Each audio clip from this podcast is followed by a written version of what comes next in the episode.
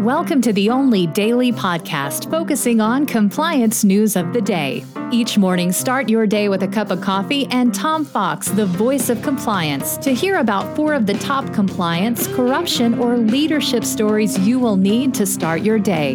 The Daily Compliance News is a production of the Compliance Podcast Network.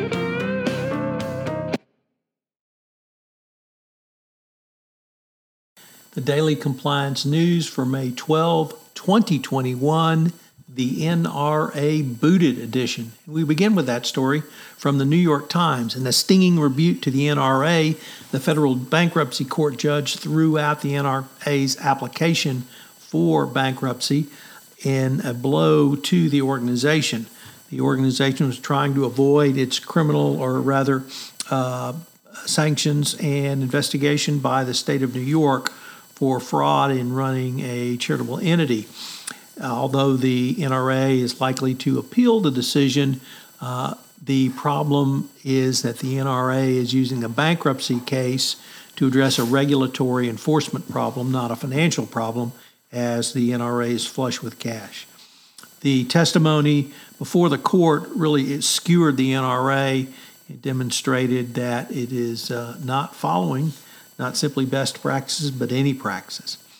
Uh, next up from the Wall Street Journal, Risk and Compliance Journal, Dylan Tokar reporting the next hurdle in the Treasury Department's process of establishing a corporate ownership registry is how to collect the information, how to submit it to the FinCEN, who will verify it, and who will have access to it.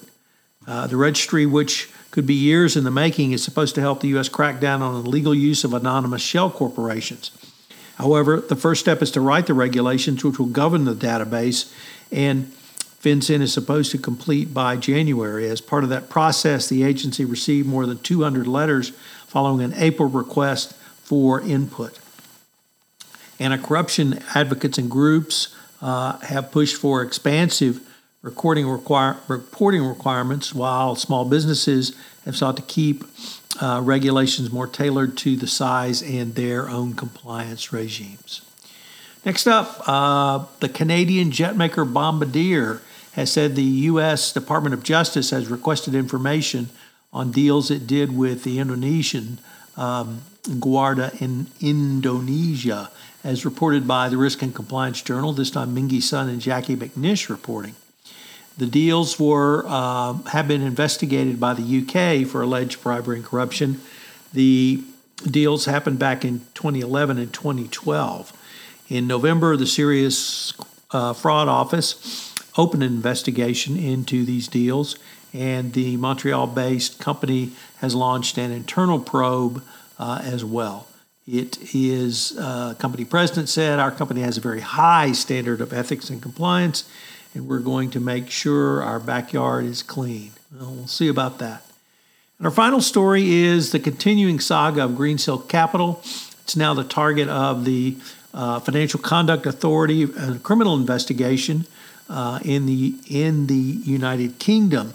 Uh, the FC, FCA said it's collaborating with other UK enforcement agencies as part of the overall investigation into Greensill's collapse. Uh, Greensill itself said it's cooperating uh, with investigators, as you might expect.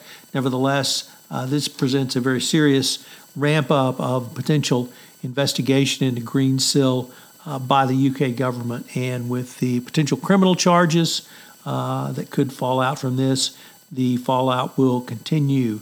Uh, also, the banks uh, who funded Green Greensill are having to answer to their country's regulators in Switzerland and in Germany.